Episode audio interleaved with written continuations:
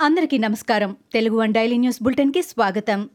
June ఇరవై ఆరు రెండు వేల ఇరవై రెండు ఈనాటి ముఖ్యాంశాలు.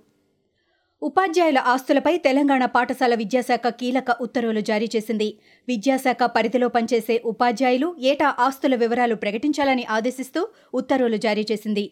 స్థిర చరాస్తుల క్రయ విక్రయాలకు ముందస్తు అనుమతి తీసుకోవాలని స్పష్టం చేసింది. ఇటీవల నల్గొండ జిల్లా దేవరకద్ర మండలం గంటిపల్లి పాఠశాల ప్రధానోపాధ్యాయుడిపై ఆరోపణల నేపథ్యంలో విద్యాశాఖ ఈ ఉత్తర్వులు జారీ చేసింది. గుంటూరు జిల్లా ఉండవల్లిలోని టీడీపీ అధినేత చంద్రబాబు ఇంటి వద్ద ఉద్రిక్తత పరిస్థితులు ఏర్పడ్డాయి. ఉండవల్లి కరకట్ట సమీపంలో నిర్మించిన ప్రజావేదికను కూల్చేసి నేటికి మూడేళ్ళ పూర్తయిన సందర్భంగా టీడీపీ శ్రేణులు నిరసన తెలుపుతారనే సమాచారంతో పోలీసులు అప్రమత్తమయ్యారు. సరిగ్గా మూడేళ్ళ క్రితం ఇదే రోజు ప్రజావేదికలో కలెక్టర్ల సమావేశం నిర్వహించిన సీఎం జగన్ అక్రమంగా నిర్మించిన ప్రజావేదికను కూల్చివేయాలని ఆదేశించారు. ఏపీ ప్రభుత్వ దుకాణాల్లో లభించే మద్యంలో ప్రాణాలు తీసే విష పదార్థాలు ఉన్నాయని టీడీపీ నాయకులు పంచుమర్తి అనురాధ ఆనం వెంకట రమణారెడ్డి వెల్లడించారు. ఈ మద్యం తాగుతున్న వారి ఆరోగ్యం దశల వారీగా క్షీణిస్తోందని తెలిపారు. వివిధ ప్రాంతాల నుంచి మద్యం సేకరించి టెస్టులు చేయించామని ఈ మద్యంలో హానికారక కెమికల్ కాంపౌండ్స్ ఉన్నాయని బహుళ జాతీయ ల్యాబ్ నివేదిక ఇచ్చిందని తెలిపారు. మహారాష్ట్ర రాజకీయాలు రోజులు గడుస్తున్న కొద్దీ కాక పుట్టిస్తున్నాయి. ఇటు ఉద్ధవ్ వర్గం అటు షిండే వర్గం ఏ నిర్ణయం తీసుకుంటుందనని అంతా ఆసక్తిగా గమనిస్తున్నారు. షిండే వర్గం కొత్త పార్టీపై ప్రకటన చేయొచ్చని వార్తలు వస్తున్నాయి. అసమ్మతి నేతలు తమ బృందానికి శివసేన బాలసాహెబ్ ఠాక్రే అనే పేరు పెట్టనున్నట్లు సంబంధిత వర్గాలు మీడియాకు వెల్లడించాయి. బంగ్లాదేశ్లో పద్మానదిపై నిర్మించిన పద్మా వంతెనను ప్రధాని షేక్ హసీనా ప్రారంభించారు.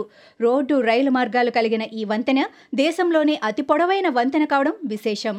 రాజధాని ఢాకా ప్రాంతీయ అంతర్జాతీయ వాణిజ్యానికి కీలకమైన మోంగ్లా ఓడరేవు మధ్య దూరాన్ని ఇది గణనీయంగా తగ్గిస్తుంది. కేంద్ర ప్రభుత్వం కొత్తగా తీసుకొచ్చిన నాలుగు కార్మిక చట్టాలు జూలై ఒకటి నుంచి అమల్లోకి వచ్చే అవకాశం కనిపిస్తోంది. ఇప్పటికే చాలా రాష్ట్రాలు ఈ చట్టాలకు సంబంధించి నిబంధనలు రూపొందించాయి. ఇప్పటికే కొన్ని నెలలుగా వాయిదా పడుతూ వస్తున్న ఈ చట్టాలు అమల్లోకి వస్తే ఉద్యోగుల వేతనం పీఎఫ్ కంట్రిబ్యూషన్ పని సమయం వీక్లీ ఆఫ్లు వంటి వాటిలో పలు మార్పులు చోటు చేసుకోనున్నాయి. కేంద్ర ప్రభుత్వం తీసుకొచ్చిన అగ్నిపథ్ పథకాన్ని వ్యతిరేకిస్తూ సికింద్రాబాద్లో చెలరేగిన అల్లర్లకు సంబంధించి అభియోగాలు ఎదుర్కొంటున్న ఆవుల సుబ్బారావుకు రైల్వే కోర్టు రిమాండ్ విధించింది. సాయి డిఫెన్స్ అకాడమీని నిర్వహిస్తున్న సుబ్బారావును సికింద్రాబాద్ అల్లర్లకు ప్రధాన సూత్రధారిగా పోలీసులు తేల్చారు. సుబ్బారావుతో పాటు అతని ముగ్గురు అనుచరులను పోలీసులు అరెస్టు చేసి రైల్వే కోర్టులో హాజరుపరిచారు. చిత్తూరు మాజీ మేయర్ కటారి అనురాధ దంపతుల హత్య కేసు విచారణలో జాప్యం చేస్తున్నారని టీడీపీ అధినేత చంద్రబాబు మండిపడ్డారు. జాప్యం లేకుండా నిందితులను శిక్షించాలని కుటుంబ సభ్యులు కోరుతున్నారని అన్నారు. బాధితుల వినతిపై చర్యలు తీసుకోకుండా సాక్షులను బెదిరిస్తున్నారంటూ ధ్వజమెత్తారు. ఈ మేరకు డీజీపీ రాజేంద్రనాథ్ రెడ్డికి చంద్రబాబు లేఖ రాశారు. దేశంలో ప్రత్యేక రాష్ట్రాల అంశం మరోసారి తెరపైకి వస్తున్నట్లు కనిపిస్తోంది. రెండు వేల ఇరవై నాలుగు సార్వత్రిక ఎన్నికల తర్వాత దేశంలో యాభై రాష్ట్రాలు ఏర్పడబోతున్నాయంటూ ఓ కర్ణాటక మంత్రి చేసిన వ్యాఖ్యలు సంచలనం రేపుతున్నాయి. ముఖ్యంగా కర్ణాటక రెండు రాష్ట్రాలుగా విడిపోతుందన్న ఆయన ఈ విషయంపై ప్రధాని మోడీ ఆలోచిస్తున్నట్లు తనకు తెలిసిందని అన్నారు.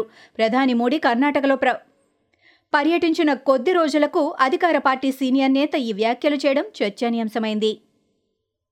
పాకిస్తాన్లో ఆర్థిక సంక్షోభం ముసురుకుంటోంది. దేశంలో కాగితం కొరత కారణంగా ఆగస్టు నుంచి ప్రారంభమయ్యే కొత్త విద్యా సంవత్సరంలో విద్యార్థులకు పుస్తకాలు అందుబాటులో ఉండవని పాకిస్తాన్ పేపర్ అసోసియేషన్ హెచ్చరించింది. వాస్తవానికి కాగితం సంక్షోభానికి ప్రపంచ ద్రవ్యోల్బణం ఓ కారణమైతే పాక్ వరకు అక్కడి ప్రభుత్వాల తప్పుడు విధానాలతో పాటు స్థానిక పేపర్ పరిశ్రమల గుత్తాధిపత్యం ఈ సమస్యను మరింత తీవ్రతరం చేశాయి.